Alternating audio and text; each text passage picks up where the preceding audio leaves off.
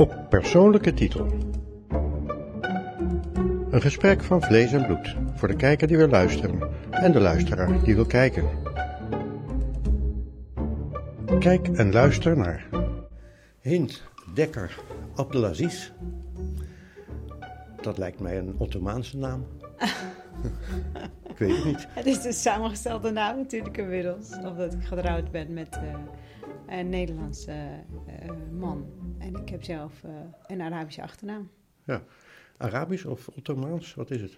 Nee, ja, Abdulaziz is een, is een Arabische naam. eh, dus die kan je ook gewoon in, eh, in het gehele Midden-Oosten horen.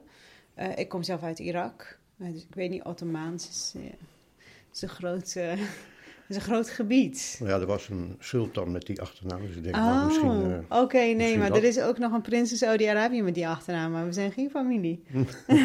nou, valt dat tegen of mee? Nee. Ja, want eh Bagdad, daar ben je geboren. Ja, dat klopt.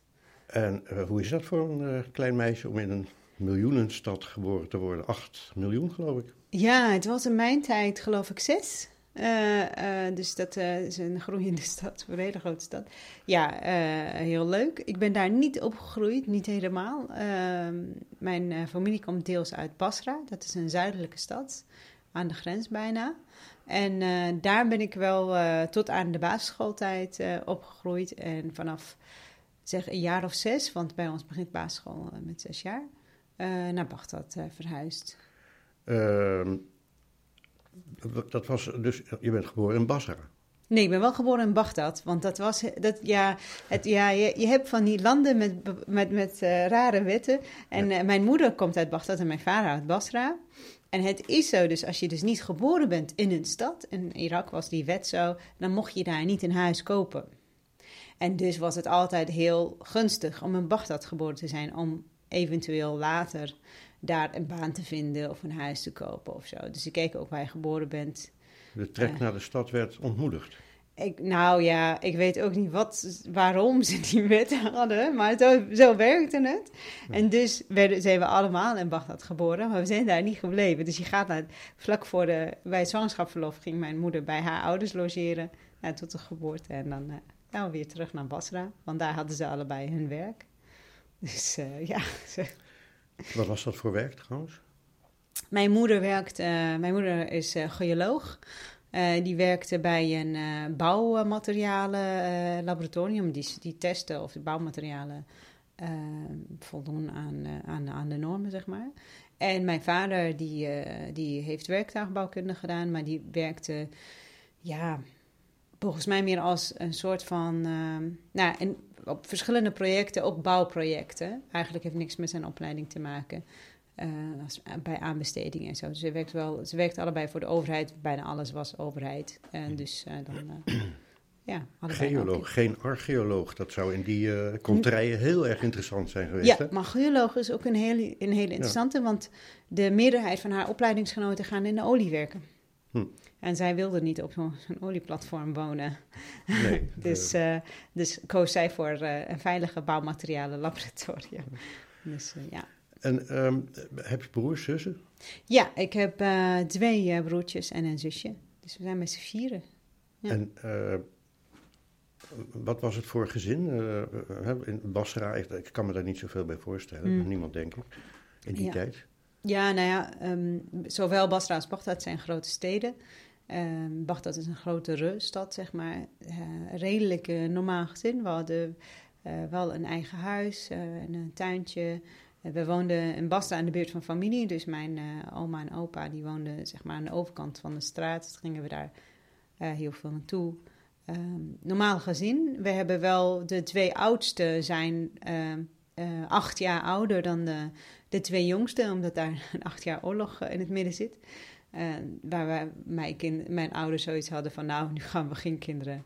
Welke krijgen. oorlog was dat? Want er waren er heel veel. Heel veel, ja, ja, er zijn inderdaad, ik heb meerdere meegemaakt. De eerste was de Irak-Iran-oorlog, daar heb ik nou, weinig eigenlijk echt bewust van meegemaakt. Ik was echt wat jonger. En de andere was de 91 Golfoorlog. Eh, maar ja, die acht jaar is van, uh, van de Irak-Iran-oorlog. Daar, ja, daarna kwam volgens mij een babyboom. Iedereen heeft daarna kinderen gekregen. Dus even adem inhouden, wat er zou gebeuren. Ja, ja, ja ik weet het niet. Ja, mijn zusje is in 1989 geboren, dus ik denk niet dat ze heel lang hebben gewacht. Hm. ja. en hoe, hoe is dat uh, door die ouders van je beleefd, die tijd? Ehm, ik weet het niet. ik denk heel erg onzeker. Ehm, Hebben ze het daarover? Nee, niet echt. Uh, mijn vader was net te oud om uh, in het leger te zijn. Uh, nee, maar hij maakt dat wel mee. Ja, maar inderdaad, maar niet aan het front. Dus dat scheelt. maar ze hebben allebei zo lang mogelijk gewoon naar hun werk gegaan. Ook midden onder de bombardementen door. En op een gegeven moment zijn ze wel moeten vluchten naar Bagdad vanuit Basra. Dus ik denk dat dat wel heel heftig is, want je laat huis en haard achter. Um, en dan... Maar het lijkt wel alsof je daar niets over gehoord hebt van ze. Nou ja, ik denk, ik weet niet of, of u veel weet over het Arabische cultuur. Er wordt niet zo heel erg veel gepraat. niet in ieder geval niet over het verleden of zo. Dus ik denk dat het wel traumatisch is uh, om met een gezin. Maar ik denk tegelijkertijd, gezien wat ik nog weet in ieder geval van 91, is dat je het meemaakt als uh, je weet niet anders. Je weet niet anders. En je hoort natuurlijk heel weinig nieuws. Um, dus ja je, ma ja, je maakt het mee en je ondergaat het haast. Er was geen politiek gedoe in huis? Niet toen, nee. nee er is ook geen wrok naar uh, Iraniërs? Nee, helemaal niet. Nee. nee, nee, Men doet zijn plicht, weet je. Diegenen die uh, dienstplichtig zijn, gaan gewoon naar het front en doen, uh, doen een ding. maar ja, dat is, nee, geen, nee, ik denk allebei niet. niet bewust en niet in de familie of zo. Hm. Nee. Um, dat verhuizen naar uh, Bagdad, uh, dat betekent ook, eh, dat, dat, daar ben je pas geboren natuurlijk. Ik was in Bagdad geboren, maar we zijn teruggegaan dus naar Bagdad ja. uh, toen ik een jaar of zes was, geloof ik. Ja. Vijf of zes, vlak voor de basisschool. Ja, precies. Dus dan ga je daar naar school. Ja. Hoe is dat, zo'n school? Wat is het um, verschil met hier allemaal? Ja, uh, nee, je begint met zes jaar in plaats van met vier jaar. Hier in Nederland begon je vroeger ook uh, ja. met zes jaar. Maar mijn kinderen begonnen vanaf hun vierde, dus dat is uh, ja, anders. en, en verder is het eigenlijk, ja, wat anders is, is dat in het, in het Irakese onderwijs is gebaseerd op het Britse systeem. dus we hebben de basisschool, de middle school, high school en dan de universiteit. Um, en uh, wij hebben uh, in Irak, en volgens mij is dat nog steeds het geval, je hebt vakdocenten op de basisschool. Dus je hebt niet één juf die uh, jou alles leert. Dus ik vond dat heel raar hier in Nederland. Dus hoezo moet je een juf hebben die dan zowel goed is in rekenen, als mhm. goed in taal, als goed in maatschappij leert? Zeker als je in groep 8 zit, dan heb je nou, best wel veel. Paul van Menen kan erover meepraten. Ja, dat denk ik. Dat is wiskundeleraar, ja.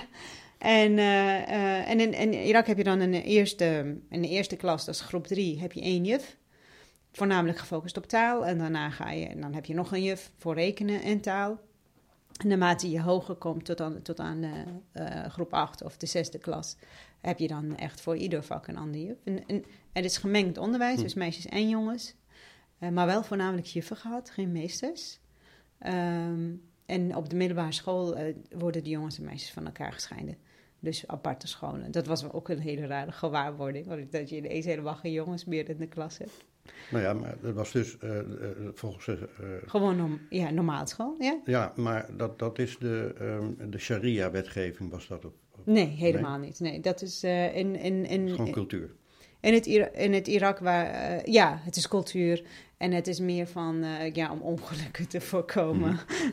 Ja. Was het veiliger om de jongens en meisjes van elkaar te, te, scheiden. En bovendien kregen wij, de meisjes kregen we uh, handwerk als vak en huishoudkunde. Uh, en ik denk dat, dat men in de jaren 50 hier dat ook wel had. Ja. En die jongens. Ja, en, en die jongens kregen ja, timmer, timmerwerk en lassen, of weet ik veel. Ik, heb mijn broertje niet echt gevraagd wat hij allemaal op school deed. Maar uh, ja, dat... Het klinkt als een onbezorgde schooltijd. Ja, maar, ja maar we zijn veel verhuisd. Alleen mijn ouders hadden zoiets van, nou, we gaan proberen de basisschooltijd. En daar hebben we geluk mee gehad. Uh, de basisschooltijd in ieder geval aan één te houden. Dus dat is zes jaar. Uh, zo halverwege de school, de basisschool verhuizen is ja, traumatisch vonden mijn ouders. Dus dat probeerde toch gewoon één honk vast te blijven en niet verhuizen totdat wij klaar waren met de Was het een streng gezin? Nee, helemaal niet. Het is best wel een seculier gezin. Uh, we zijn niet heel gelovig. Uh, geloof krijg je natuurlijk in de cultuur sowieso mee. Hè? Je doet, uh, je doet, ik denk, iedereen doet mee aan het geloof, omdat het ook een onderdeel is van de cultuur. Ook weer vergelijkbaar met hoe Nederland ook was vroeger. Um, nee, niet zo streng. Nee, ja. en, en je krijgt de normen en waarden van de maatschappij sowieso mee, vanuit school en vanuit de straat en de buurt. Dus, maar wij, ja, nee. Gewoon, maar dat spelen op straat thuis? Ja, ja, tot 13, tot 12, 13. Ja. Daarna was, was het van, nou, it's not done, zeg maar. Mm -hmm. kan, je kan beter niet meer voetballen met die jongens. Nee. nee. er ongelukken van. ja, ja, dat kan je beter niet doen. Um, ja, toch op een gegeven ogenblik uh, gebeuren er kennelijk dingen uh, waardoor het. waardoor we toch moesten weggaan. Ja. ja. Ja. dat helaas wel. Ja. En dat was? nou ja, het ene en andere, ook weer wordt er niet te veel gepraat over details. Uh, maar ik geloof uh, dat mijn vader wel het een en andere heeft gezien wat hij niet mocht zien. Um, en dat was opgemerkt en toen ja, moest hij weg. Uh, dat van, kwam door die constructies? Of? Ik heb geen idee. Hm. Ja, ik heb, ik heb dus ook, ik weet dus niet wat het allemaal, wat zich allemaal precies. Maar wat, wat ja, hij, had, hij werd opgemerkt van, maar hij was toch niet een subversief iemand tegen Nee, nee, nee. Niet openlijk tegen het regime. Uh, op een gegeven moment na 91 werden we het, gingen we thuis wel praten over nou ja, hoe, hoe slecht het eigenlijk allemaal was. En dat je niet alles moet geloven wat op school zit. Weet je wel, wat op school gezegd wordt. En uh, maatschappijleer, zo van nou, weet je, het korreltje zout. Het is allemaal niet zo, uh, ja, men is niet zo heldhaftig. En niet ieder oorlog is geoorloofd en zo. Dus ik kreeg, ik kreeg meer context mee vanuit huis, anders dan van school. Um, maar je, je, kreeg ook de boodschap mee van alles wat je in huis hoort, moet je natuurlijk niet uh, zomaar aan iedereen vertellen. En uh, ja, en, en je, je, fluisterde een beetje als je in de tuin zit, dan moet je zachtjes praten en goed uh, ja, goed om je heen kijken of mensen luisteren uh, en wie en wie wel of niet. niet die Baat-partij of wat was dat er toen? Het, ja, er is maar één partij in Irak ja. en dat is de Baat-partij. Ja, ja. En dat zat, zat, zaten dus allerlei spionnen en ik weet niet wat. Nou ja, de, de, cultuur is zo, of tenminste op, op, een gegeven moment als je in een dictatuur leeft, en ik denk dat geldt voor heel veel dictateurs, uh, is dat ze op een gegeven moment, uh, men is, denk ik, dat heers en verdeel, verdeel en heers strategie. En je kunt zo een, een, een maatschappij creëren waar, waar niemand elkaar vertrouwt. En dat is makkelijk, want de waarheid is zoek. Niemand weet wat de waarheid is. Ja, de tv kon je niet vertrouwen. En er was geen andere bron van informatie behalve horen zeggen. Maar dat wisten jullie dus wel. Hm? Dat wisten jullie dus wel. Ja, ja, natuurlijk, ja, op een gegeven moment wel, ja. Want als je hm. heel klein bent, wordt je dat niet allemaal verteld. Op een gegeven moment word je wat groter, acht, negen en zo, en dan hoor je meer. Ja, zeker, ja, ja je wist wel, en er was ook een oppositiepartij, een oppositieradio uh, volgens mij, wat mijn ouders wel eens luisterden vanuit Londen. En de AM in plaats van de FM, en dan ging je zoeken. Hm. Dus dat was, uh, ja, nee, dat wisten we wel. En ik weet niet of iedereen dat wist, want die mag er niet over praten. Dus we wisten binnen de familie, en de familie zo groot wordt, want ooms en tantes en zo wonen allemaal ook in één huis. Wisten we wel allemaal van, ja, het deugt niet. Het is niet goed. Het is gewoon niet goed. En wat kan je daar doen? Geen idee. Maar uh, ja, je kunt vrij, vrijelijk over praten in huis, maar niet uh, buiten de deur. Maar er was, er was een zekere mate van uh, ja, gangbare ja. maatschappij. Jazeker, ja, ja, ja. Het is gewoon een normale leven, een bureaucratische overheid had je. Heel, heel bureaucratisch. En uh, mensen hadden gewoon normale banen. Mensen gingen gewoon naar school. Ja, iedereen denkt ook, ook gewoon... oh ja, dat we allemaal in de woestijn op een kameel uh, zitten. Maar dat kan natuurlijk niet. Want een stad met 6 miljoen mensen... of inmiddels 8... Hmm. kan natuurlijk niet functioneren met uh, kamelen... En, en helemaal geen, geen normale technologie. Nou ja, dat, dat komt misschien ook weer door de opleidingen hier. Maar het is de bakermat van onze beschaving. Hè? De, de, Akkadiërs, de Semieten, de, de Assyriërs, uh, ja. Gilgamesh uh, kwam. Uh, er is ook wel heel erg veel trots ja. onder de Irakees. Dat krijg je op school mee?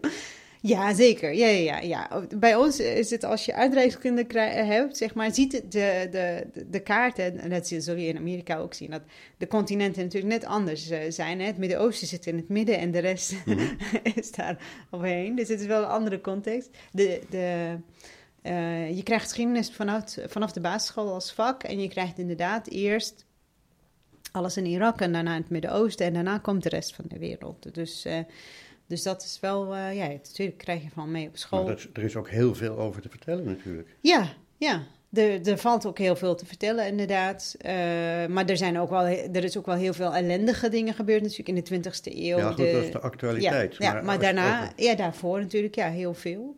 Eh, heel over, veel te over zien, die hè. Sumerische periode, dat moet fantastisch zijn. Ja, dus eh, Babylon is eh, natuurlijk Ja. maar een, eh, weet ik veel, anderhalf uur of twee uur rijden vanuit Bagdad. Dus dat hebben we wel vaak Het gezien. is helemaal droog gevallen op dit moment trouwens. Ja, Ja. Ja, ja, ja. daar waar de water is, inderdaad. Maar bij Babylon was het al droog. En eh, op een gegeven moment, eh, dat was wel heel grappig, want wij hadden de waarde van cultuur. eh, Mijn, mijn ouders sleepten mij mee naar alle musea die er zijn en zo. En, en dus dat doe ik ook gewoon met mijn kinderen. Die vinden het ook niet leuk en overal. Zo van, je gaat gewoon mee. Waar we ook gaan op vakantie, je gaat, we moeten ook een paar musea bezoeken. Dus dat heb ik ook van huis uit meegekregen. Op een gegeven moment heeft de overheid besloten, of de Irakese overheid besloten, om Babylon en zijn glorie te, te laten herstellen. Toen hielden mijn ouders en, en mijn oma ook haar hart vast van, oh, wat gaat er nu gebeuren? En toen hebben ze de stukjes teruggebouwd. Maar niet even mooi als weet ik veel hoe oud de Babylon, die paleis is. En daar hadden ze dus ook in, de, in die stenen, en die, hoe heet het, in die, eh, eh, in die bouwstenen, hadden ze ook de naam van Saddam en die jaartal ergens in de jaren Ja, dat is 90 gegossen. Dat was echt zo lelijk. Werd de Efteling. Echt, ja, nou ja, we dachten, nou, doodzonde. En ja, ja, zonde. Ja, maar je krijgt heel veel mee van dit soort dingen. En eh, heel veel ja, trots tegelijkertijd van ja, ja, er zit veel potentie. Maar ehm, ja, er is niet zo heel erg veel van terechtgekomen uiteindelijk, jammer genoeg. Ja, of het is verhuisd naar het westen. eh, Ja, waar of het naar andere ook plekken. inzakt, maar goed.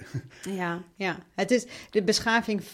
eh, ja, inderdaad. Je hebt meerdere plekken wa- waar, waar beschaving was in, in de wereld. Hè? En, en, ehm, en eh, tien jaar geleden zijn we in China geweest en daar is de. daar wordt ook gedacht dat de beschaving daar vandaan komt. En daar komt ook wel Een een, heleboel vandaan. Ja. En eh, en dat zie je mooi hoe verschillende ja, eh, grote rijkdommen eh, door de eeuwen heen eh, opbloeien en dan weer Ja, ook de, de democratie zelf, hè?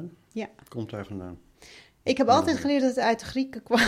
Ja, demos, maar eh, Ja. de, de, eh, ja, eh, ja, je hebt het, je die hebt regels. Hè, met met, ja. met eh, alle eh, ja, democratische rechten. Ja, er wordt ook een beetje eh, aan getwijfeld hier en daar, maar Ja. eh, de Syrische rol ja, oké. en allerlei rechten staan enzovoort. Eh, Je, hebt, eh, je had in ieder geval wel een, een, een instituut-overheid met regels. Dat Hm. was wat, wat, eh, wat eh, in Babylon op een gegeven moment, of in Assyrië, een van die heldhaftige mensen had. Ook die, dat, dat, hoe heet dat, het plateau, plateau met alle regels erin. Ik kom niet op de naam, maar dat De was... steen van Rosetta. Ja, nee, dat is een andere. Nee, dat is een andere, ja. Het is een plateau, die zie je in de Louvre volgens mij. En daar staan dan niet de tien geboden, maar, maar gewoon allerlei regeltjes waar je aan moet voldoen. En ik denk dat dat ook het begin is van wat een, eh, ja, Maar ik ken alleen die Cyrus-rol. Die, Mm. die werd, maar, maar dat was in die tijd, gebeurde Ja. dat steeds. eh, dat werd dan in, eh, ik geloof dat het in, in, in al die steden die toen ontstonden, eh, ingebouwd werd in de Mm. muur als een soort van cadeautje, ik weet niet. ja, maar- wel dan, ja. Dat is ook zo'n ongelooflijk brede historie, dan moet je geloof ik, eh, Ja. pff, enorm. Ja, en, en aan de ene kant, dus dit is heel belangrijk. En dan op een gegeven moment, maar je leeft dan in een Ja. overleefstand. Hm. En dan hebben sommige mensen, gelukkig hadden wij altijd wel gewoon een, huis, een dak boven ons hoofd en eten. Zo veel meer andere zorgen, dat ze zich zorgen maken over cultuurhistorische of überhaupt democratie, zeg maar. Ja, het is ook vernietigd, onlangs ook natuurlijk. Ja. Ja. Dat is En- gewoon weg. Ja, en op zich, eh, ja, wij hier in het Westen vinden ook dat het niet oké is dat wij al die schatten ooit hebben beroofd van al die landen. Maar ik moet zeggen dat ik persoonlijk zoiets had van... Ik ben blij dat een paar stukken van, eh, van Irak gewoon in de Louvre zijn. Ja. Want anders waren die er nu ook niet meer. Dus dat is, eh, ja, bewaar ze maar ergens waar ze veilig zijn.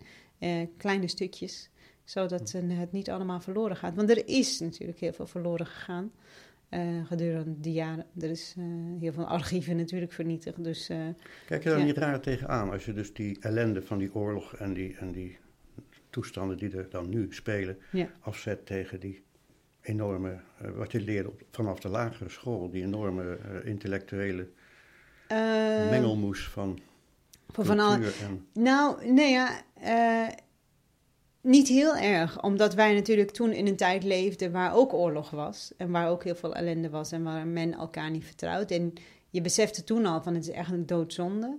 Maar wat ik wel heel erg leuk, leuk vind om, om, om, een beetje te re- relativeren... is dat wij hier in Nederland heel erg alsof doen dat, dat, eh, dat Europa of Nederland één, één volk is. En dat er geen sprake is van een mengelmoes van allerlei culturen. Maar dat is maar natuurlijk altijd. pot, ja. Ja, en, eh, en in Irak is dat veel meer zichtbaar. Hm. Eh, toen al, ja, we vertrokken in 93, dus toen al hadden we mensen die ehm, Assyrisch waren. En die spraken hun eigen taal. We hadden mensen die afstammen van, eh, van, eh, van de Mongolen. En die spraken ook hun eigen taal. We hadden Turken en Koerden en Arabieren. We hadden Soenieten en Shiiten. Je had ook nog eh, Egyptische gastarbeiders. Alles door elkaar. En ik denk, dan soms denk ik ook oprecht van... Wat zuren wij hier over migratie en al die dingen. Terwijl ook, ik heb ook een tijdje in Singapore gestudeerd. Daar zat ook alles door elkaar. En ik denk, in Azië zit alles altijd door elkaar. Altijd zo gegaan. Je hebt ook alle kleuren van de regenboog. Men denkt dat we allemaal hetzelfde uitzien in het Midden-Oosten, maar dat is ook niet zo. En eh, ja, jeetje, we, we leven hier ook echt in een bubbel. En, en dat relativeer, ja, dat, dat vind ik dan heel interessant. En ook wel ook doodzonde dat men niet ziet dat overal in de wereld het in mengelmoes is. Hier, hier overigens ook wel.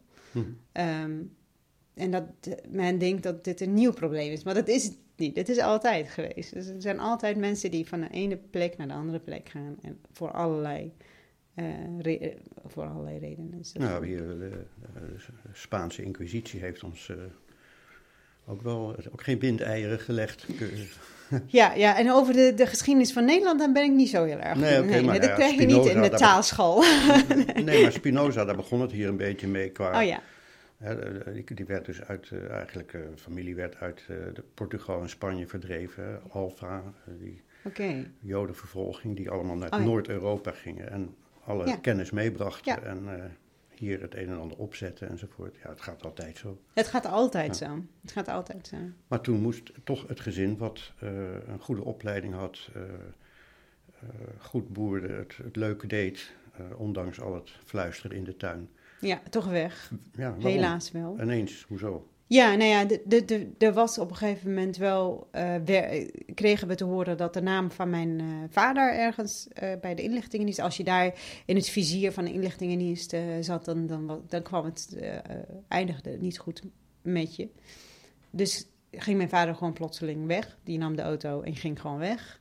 En toen dachten wij daarna van, nou, de- hadden wij geruchten gehoord van, oh, ze komen donderdag, ik weet niet of het een bepaalde dag, ze komen donderdag ja, jullie huis in. Die Eh. geheime dienst? De geheime dienst. En eh, wij wisten wel dat we afgeluisterd werden. Je had natuurlijk alleen een vaste telefoon. En dus zeiden we allemaal van... eh, ja, nee, we gaan vrijdag weg. We gaan vrijdag weg. Zeiden we aan de telefoon met oma en zo. En we gingen woensdag weg of zo. Want we dachten, als ze mijn vader niet vinden... zullen ze mijn broer, mijn broertje, toen 12, ehm, meenemen. Dat willen we natuurlijk ook niet meemaken. Dus wegwezen hier. Dus, Maar- eh, Je vader ging weg. ja, die ging eerst weg. Ja. Waarheen wist niemand? Eh, nee, ja, je kon met de auto kon je alleen maar één kant op en dat is richting Jordanië. Je kan, je, je Richting kon, Jordanië. ja, dus in de jaren negentig kreeg je als Irakees kan je, kon je niet, niet eh, een visum krijgen overal in de wereld. Nee. Je kon alleen met de auto, want er was ook vliegverbod. Eh, dus je, je- ik denk dat hij naar Jordanië is gegaan. Maar hij is verder gegaan op een gegeven moment. ehm, zijn wij ook naar Jordanië gegaan. En op een gegeven moment... Hoe dan? Hoe gaat dat in zijn werk? Want Oh, eh, ja, je je- vader verdwijnt. Ja, die gaat en die belt dan af en toe. En, eh, of die belt via via. En geen eh gedonder Geen van mensen aan de deur. Eh, wij gingen weg en daarna kwamen de, eh, er kwam er wel gedonder. Dus mijn oma die moest op ons huis passen en die zei ze zijn wel gekomen. En ze hebben bijvoorbeeld de boekenkast geplunderd. Wij waren in Jordanië dan. Oh, Ja. toen al, meteen. Ja, toen gelijk eh, weggegaan. Ja, gewoon eh, koffers ingepakt, eh, kleren erin. eh, Hoe spreek je dat af? met het gezin. Ja, je moet een auto huren. Dus mijn. en dan moet je een plaats weten waarheen te rijden. ja, Iemand we moet gingen, kunnen rijden. Ja, nou, nee, je mag niet zelf met de auto zoals in Europa. Dus dan waren alleen maar van die, ja, van die busjes, die Land Cruiser busjes, die moest je huren. Nou, die kon je huren dan, kon mijn moeder huren. En je had alleen je- een regel dat een vrouw niet alleen mocht reizen. Dus ze moest met een echtgenoot, een broer of een oom, of eh, nou ja, niet een vriendje, maar iemand met wie ze niet zou kunnen trouwen of is getrouwd. Dus dat was echt een hele nare regel die ze dan in de jaren negentig hebben ingevoerd, waardoor vrouwen niet alleen konden weggaan. Eh, dus mijn moeder heeft haar oom gevraagd eh, of hij mee met ons wilde reizen. En eh, je koopt gewoon een kaartje bij dat, bij dat busje. En het was een privébusje, dus niemand anders was er. Dus mijn oom, haar oom, reis, ja, met ons mee. En gingen, we daar, gingen we naar Jordanië. En ja, je, Dat was best riskant, want je had verraden kunnen worden. ja, ja, maar we, ja, blijkbaar, dat ging dan wel weer goed. Ja, Ja. dus de, de familie, dat vertrouwde je wel. Dus eh, ja, we gingen gewoon... Inboedel mee? Nou, Nee, nee, nee, nee, helemaal niet. Nee, je mocht ook niet meer dan 5 gram goud of zo. Dus mijn moeder heeft gewoon alleen haar trouwdingen. Ik, ik had, en ik had een, een armbandje of zo. Of, een oor, of oorbelletjes. Dus eh, nee, dus je mocht ook geen eh, geld meenemen. Je had ook een, een limiet aan contant geld wat je mee mocht nemen. En de, het enige obstakel is, je moet een paspoort aanmaken. Dat is echt niet zo makkelijk als in Nederland. En dus mijn moeder heeft een paspoort gewoon aangemaakt. In, en dat was de tijd dat nodig is. Dus een paspoort aanmaken en dan weggaan. En dan binnen een Ja, paar weken dat- Maar dat moet eh, een hele spannende tijd zijn voor... Hoe Ja. oud was je? Ik was 12, 13, ja, zoiets, 12, Midden in de 13. puberteit? Ja, ja, de puberteit bestaat niet in, eh, in eh, Irak. Nee, dat begrijp ik, maar je, je, eh, je laat alles achter. Ook Ja, je laat alles achter. school. Ja, en, maar wel, ik had heel veel vriendinnetjes om me heen die ook al weggingen. Ja. Dus wij waren al vanaf in ieder geval 90, 91 al redelijk gewend dat mensen ineens weggingen. Ehm, dus ja, ehm, ik heb wel de adressen opgeschreven, zodat we elkaar zouden schrijven. En dat hebben we af en toe gedaan eh, vanuit Jordanië. En dan, eh, dat hield ook wel vrij snel op. Of we kregen geen antwoord. Ging je daar zitten, eh, wonen in Jordanië? Ja, we kenden dan iemand Hm. en die had een kamer. Ja. En dus woonden we even in een Dat kamer. was eh, Ja. afzien natuurlijk. Jordanië is zo arm als Ja, maar zijn kan. Ja, nou ja, we hadden dus een, een kamer, geen luxe huis, maar het was veilig. En eh, je mocht daar niet werken, je mocht daar niet naar school. En dat was wel eigenlijk wel het meest nare, voor mij in ieder geval. En mijn broertje, mijn broertje hield niet echt van school. De anderen waren nog echt te klein. Ehm, maar ik vond het niet fijn om eh, bijna twee jaar hebben we in Jordanië gewoond, om niet naar school te gaan. En op het laatste half jaar geloof, geloof ik, nou weet ik veel, tientallen gesprekken... dat mijn moeder met directeur van de basisschool, middelbare school inmiddels gesproken heeft van... kan ze in ieder geval niet gewoon zitten? Het hoeft, ze hoeft ook niet er, een erkend diploma te krijgen, maar Ja, dat zit tenminste jullie waren iets... gewoon vluchtelingen. Daar. Ja, illegaal. Illegaal. Illegaal, ja. In Jordanië is het, je mocht 100 dagen blijven legaal en daarna ben je illegaal. Je mag dus niet werken of niet naar school gaan. En dat was twee jaar. Bijna twee jaar, ja. We zijn in was die tijd? 95 eh, en, naar, naar En waar leefden jullie van? Ja, we hadden, we hadden nog eh, geld en af en toe stuurde oma ook geld, maar eh, Die is achtergebleven. ja, ja, ja. Oma, ooms, tantes zijn nog gewoon in, in, eh, in Bagdad. En die heeft onze meubels verkocht. En een klein stukje bij een klein stukje via een courier krijg je dan af en toe geld. zeg Hoe heb je maar. dat toen beleefd, allemaal? Die... Ja, het was wel eh, spanning, zeg maar. Het is hetzelfde vergelijkbare spanning als die van 91 toen we ineens twee maanden geen stroom hadden. Dat was ook wel spannend als je negen bent en dan ga je in de rivier afwassen. Voor ons was het een soort van kamperen. En eh, het is heel erg eh, raar om te zeggen, maar het was, ja, dat is eindelijk dat onze ouders vrij waren en met ons konden spelen. Dus voor ons was dat eigenlijk oké. En in Jordanië was het, eh, ja, eh, we zaten natuurlijk met elkaar en alle jongens en meisjes bij ons in het gebouw gingen gewoon naar school en wij niet. Dus dat was wel vervelend. Maar ik paste op mijn jongste broertje en zusje. en ehm, ja, ik ging series kijken, boeken lezen. En eh, ik heb me in het begin niet verveeld, maar op een gegeven moment wel. Ehm, het was een onzekere tijd, want die wist niet waar je terecht ging komen. En waar dan onze vader was. Ehm, Die was Maar- zoek. die was, nou, zoek is een groot woord. Je hoorde dan eh, af en toe eh, wat ook- berichten. ik, ik had begrepen dat hij al daar in Jordanië ja, zat en ja. dat hij bij en maar op een gegeven moment was hij ook weg. Nou, Oh. ja, ja. Ja. Hoe zat dat? Ja, op een gegeven moment eh, ja, ga je manieren vinden om, om weg te gaan, zeg maar, om een, een, een eindbestemming te krijgen. Want Jordanië was geen eindbestemming, want Nee, je mocht daar niet waarom was die vader niet bij het gezin? Ja, omdat hij veel eerder wegging, ehm, nog, zeg maar. Dus, eh, dus daarna weer wegging. Dus, Ja, eh, maar waarom? om, om manieren te zoeken om weer dat kan weg te toch gaan. van huis uit? Of? Ja, nou, dat weet ik niet. Ik weet dus ook niet hoe al die illegale praktijken om weer op hebben te komen. Al die spokkelaars werken. Ik heb geen idee. Serieus niet. Maar eh, waarom woonde hij dan niet gewoon bij jullie op die kamer? Oh ja, ja. Nou, hij was af en toe ook in Jordanië, maar ook af en toe niet. Oh, Ja. hij reisde helemaal rond. Ja, om te proberen maar gewoon een plek te vinden in, eh, ergens. Dat was in overeenstemming met het gezin. Ja, ja, het hij was prima. Ja. ja, natuurlijk. Je moet gewoon een plek voor ons vinden. Hm. Dus uiteindelijk is hij ook in Nederland beland. En- Maar hoe dan? Ik bedoel, Ja, was dat was vanuit Jordanië... Ja, iets ik denk dat, de- eh, ja, ik weet het niet, is hoe, hoe smokkelaars werken. Dus ik, het is Jullie zijn gewoon uit Jordanië gesmokkeld rechtstreeks naar Nederland? niet wij, alleen mijn vader. Ah, Ja. Oké, en dan krijg Ik je weet niet of hij zinshereniging. rechtstreeks naar Nederland is gekomen. Ik denk dat dat dat ook wel via verschillende landen zijn. Is, Maar is praten jullie daar niet over? Hè? Hebben jullie daar niet over gepraat? Ja, nou ja, ik weet niet hoe de smokkelaars precies werken. Ze zeggen dan dingen tegen je, zoals, nou, en je gaat daarheen. Nee, dat zeggen die smokkelaars. Maar Ja. je vader spreekt toch met je? Ja, ja, Je zeker. hebt achteraf toch het verhaal gehoord hoe wat hij, wat hij allemaal beleefd Ja, ja, heeft? ja, ik geloof dat hij eh, gewoon een illegaal paspoort had gekregen. En daar kan je mee vliegen. En ja, op- van iemand die op hem leek. Maar hij moet ik. dus ook enorme Ja, ja, die- avonturen en toestanden ja, hebben ja, hij heeft, ja het, het viel dus wel mee. Hij heeft dus geen boten of woestijnen meegemaakt. Dus hij heeft eh, volgens mij een tijdje in Oost-Europa ge- gebleven. En vanaf daar heeft hij op een gegeven moment een paspoort gekregen. Over welk jaar spreken we dan? 95 waren we hier en hij was een half jaar, ja, ook Ja, 495. Ja, was 95. Ja, wij waren, nee, wacht even. Nee, niet 95, 97 waren we hier. En hij was begin 97, want hij heeft de laatste Elfstedentocht meegemaakt. Dit moest, ja, want dat was heel indrukwekkend. Ja. ja. En eh, dus het moet 97 zijn. Dus vlak daarvoor, vlak voor die winter, moet het zijn geweest. Ja, Toen is hij hier eh, in een traject gegaan. Om, Ja. Eh, ja en dat was wel een veel menselijker traject dan hoe asielzoekers nu behandeld worden. goed, maar hij kreeg dan uiteindelijk eh, een verblijfsvergunning, En een toen konden jullie uit En- Jordanië overkomen. Ja, ja, ja, ja. Toen eh, had je de gezinshereniging, dat heb je nog steeds. Ja. Ja, Ehm, en dan is het gezin pas weer herenigd. ja. en En dan 97. zijn er allerlei gaten gevallen. Eh, ja, nou, Je zat daar met moeders en, en broers en zussen en, en zussen en eh, dat was het.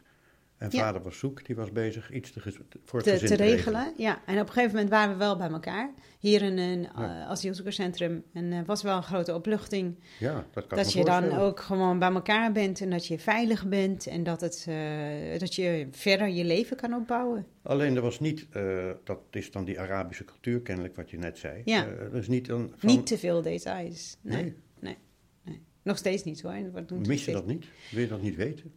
Nou ja, hij, hij, hij vertelde dat hij het ook heel spannend vond om, zich, eh, om naar zo'n Marseillais of zo te gaan naar Schiphol en te zeggen: Ik ben vluchteling hier en eh, ik kom eh, mezelf aangeven.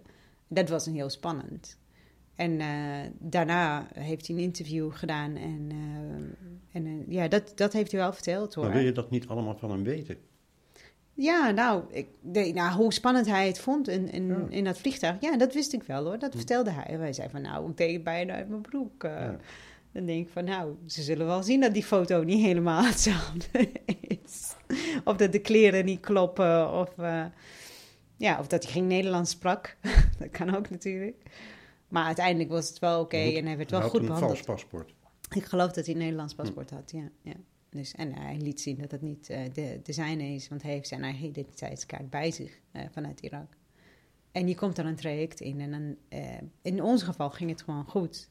Er, was geen er bestond, geen Ter Apel in 97.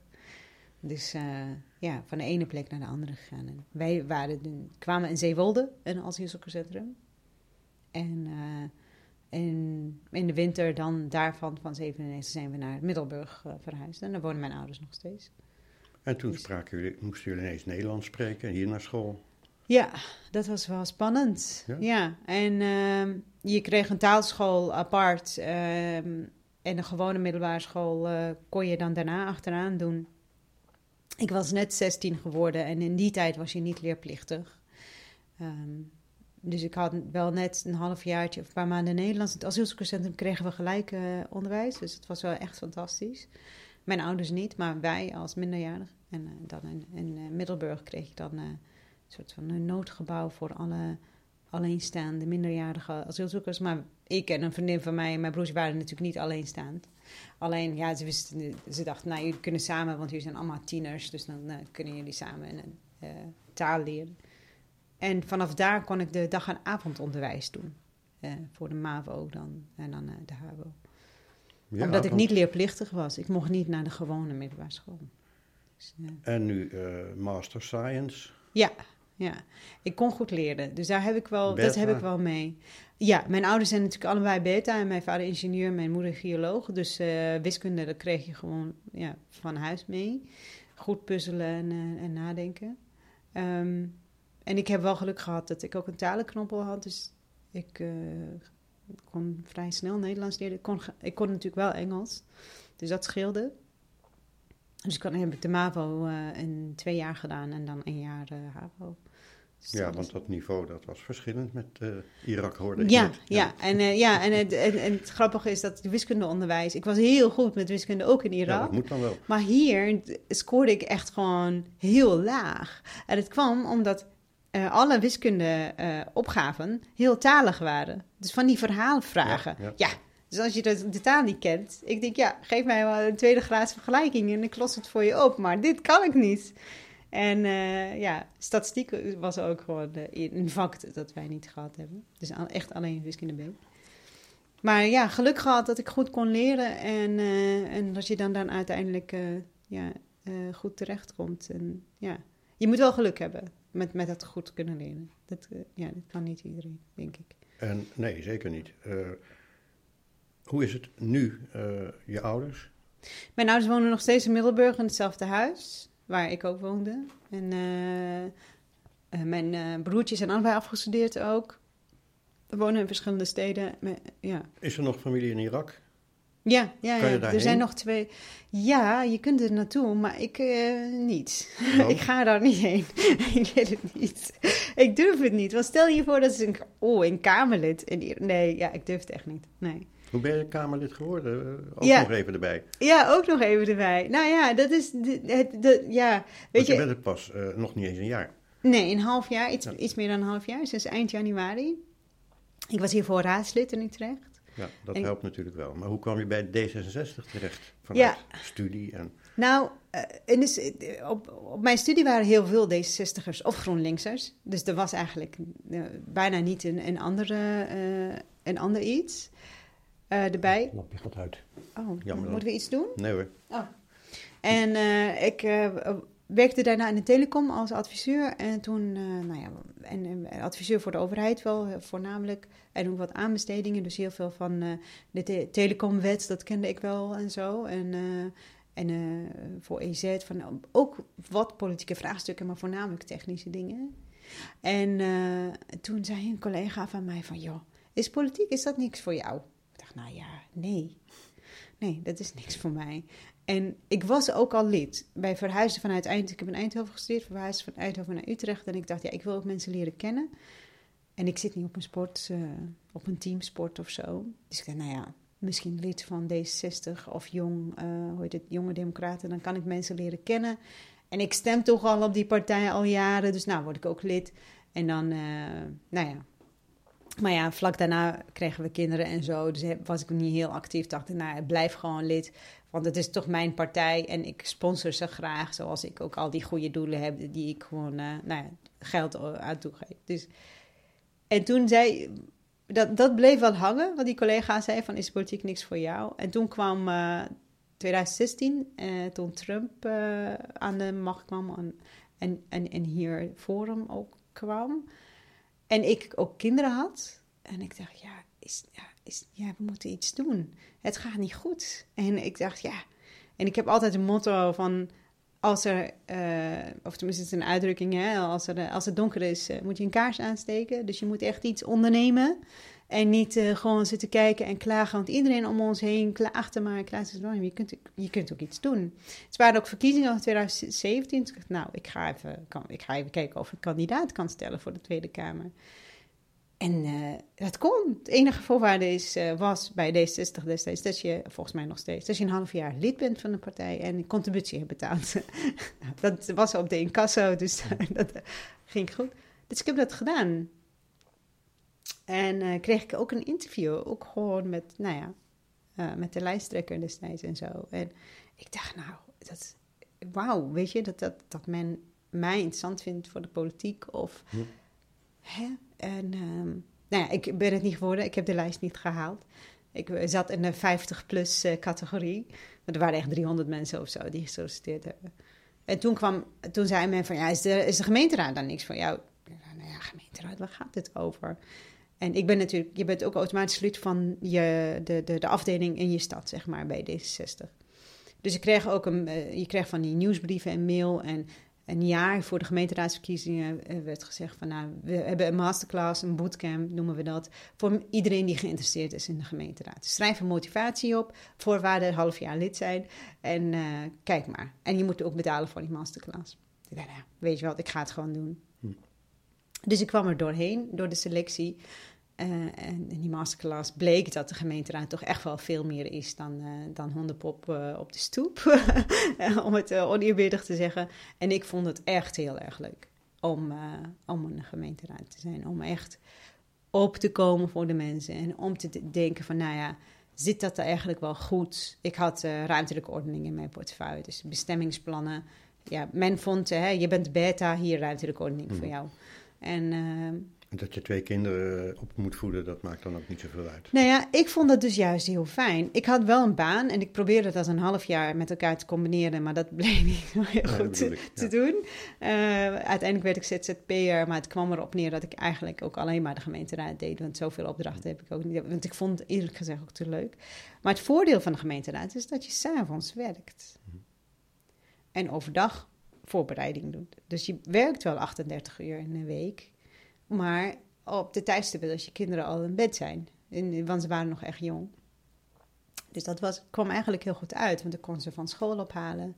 Ik kon, uh, ja. Net, uh, je hebt het net over Trump, het is een beetje de American Dream.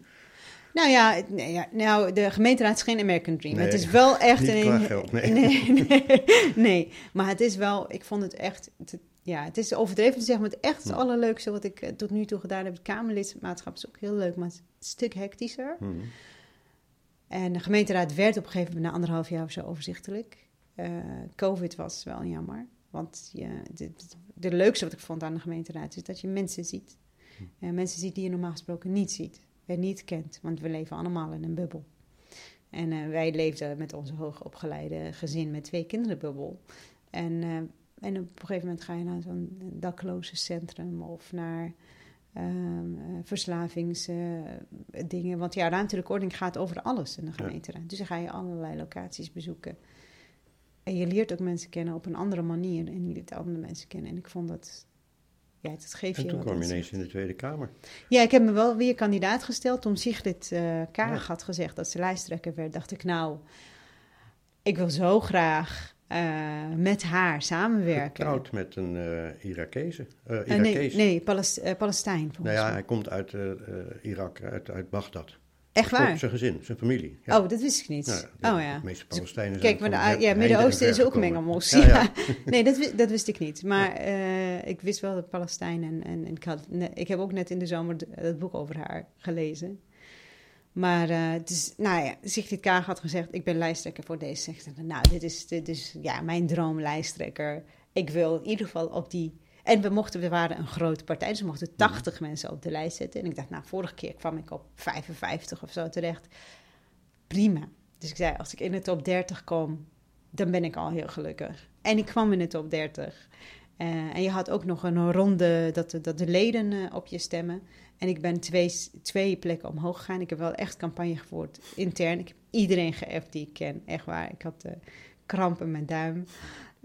en toch twee stemmen, ja, twee plekken omhoog op 28. En zo waren, kregen we 24 zetels. Ik, wij waren de campagne aan het voeren. Ik was samen met Lisa van Ginneke mhm. campagne aan het voeren, want wij waren de digitale kandidaten. En we hadden zoiets van, nou, we hebben heel veel lol en we doen het voor de partij. Laten we zoveel mensen, zoveel mogelijk mensen op ons laten stemmen. En het is, want we hebben een supergoeie verkiezingsprogramma. Ik had echt vijf amendementen of zo ingediend. Inmiddels was het echt wel goed geworden. 200 pagina's of zo. We zeggen elke keer dat die verkiezingsprogramma kort moeten, maar daarna wordt ze lang. En we hadden er allemaal zoveel zin in. En ik zei, nou, we gaan het doen, maar het is... Nou ja, weet je, we komen er toch niet in. Maar ja, we doen het gewoon omdat dit onze idealen zijn. En toen, ja, zo'n grote verrassing.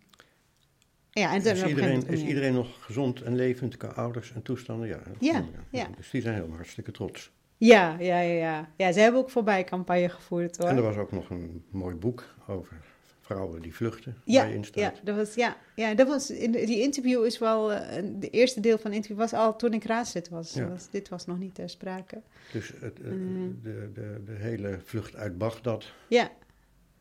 heeft zijn vruchten afgeworpen. Nou ja, ja, je moet zo zien, we zijn in ieder geval veilig. En het, doel was om veilig te zijn. Het doel was niet om, uh, ja, weet ik veel, uh, de American Dream. Dat is het natuurlijk niet. Je, bent, je vlucht niet omdat je het niet goed hebt, in ons geval. Je vlucht omdat het niet veilig is. En we zijn veilig terechtgekomen. En voor mijn ouders was het belangrijk dat wij in ieder geval allemaal een opleiding hadden. Mijn zusje is, is uh, verstandelijk gehandicapt, dus nou, die niet. Die moet het dan gewoon nou, goed hebben. Dat wij een opleiding hebben en gewoon onszelf kunnen onderhouden. Dus zij waren al heel trots. En dit was, ja, dit, was echt zo van, nou, heel trots. Ik, ik krijg nog steeds, mijn ouders die worden gebeld, die hebben vrienden natuurlijk inmiddels overal in de wereld. En die zeggen, nou, we zijn zo trots op jullie dochter dat ze in het parlement zit van Nederland. En die dochter is trots op een hele uh, dappere vader, denk ik. Ja, ja, zeker. Ja, ik heb, ja, ik, ik heb veel aan, uh, aan mijn familie in ieder geval te danken. En aan mijn vader die dan, uh, die dan nog gevlucht is. Maar ik denk wel dat als het veilig was in Irak, dat wij ook oké waren terechtgekomen. Dus, dus het is niet. Uh, dat, dat is ook het rare. Want als je. Toen ik niet in, in, in, de Tweede Kamer was, maar een gemeenteraadslid was of een consultant. dan kan je niet uitleggen. En in Irak is het zo: als je geen advocaat of dokter uh, bent, dan ben je eigenlijk niemand. De men had zoiets van, nou ja, ze hebben het wel goed. En eigenlijk waren ze pas trots en belden ze mij al toen ik Kamerlid werd. Want dat was wel iets wat ze kenden. Alle andere banen in hmm. Nederland, dat kun je niet uitleggen daar. Inmiddels wel, denk ik. Maar uh, ja, nee, ja, ik ben wel blij dat het uiteindelijk wel goed terecht zijn gekomen. Dat we dit allemaal hebben overleefd. Um, en dat wij, dat, dat ik met een ander perspectief ook naar de dingen kan kijken. En dat ik die andere perspectief ook kan meenemen. Want dat is ook wel waardevol, denk ik, in ons werk hier uh, in de Tweede Kamer. Vandaar ook uh, heel erg hartelijk dank voor dit gesprek. Ja, graag gedaan. Ja, ook bedankt voor de uitnodiging. U heeft geluisterd naar Op Persoonlijke Titel. Samenstelling Ernst Lissauer. Vormgeving, branding en online productie Carlos Jurissen. Zakelijk advies Jan Riemens.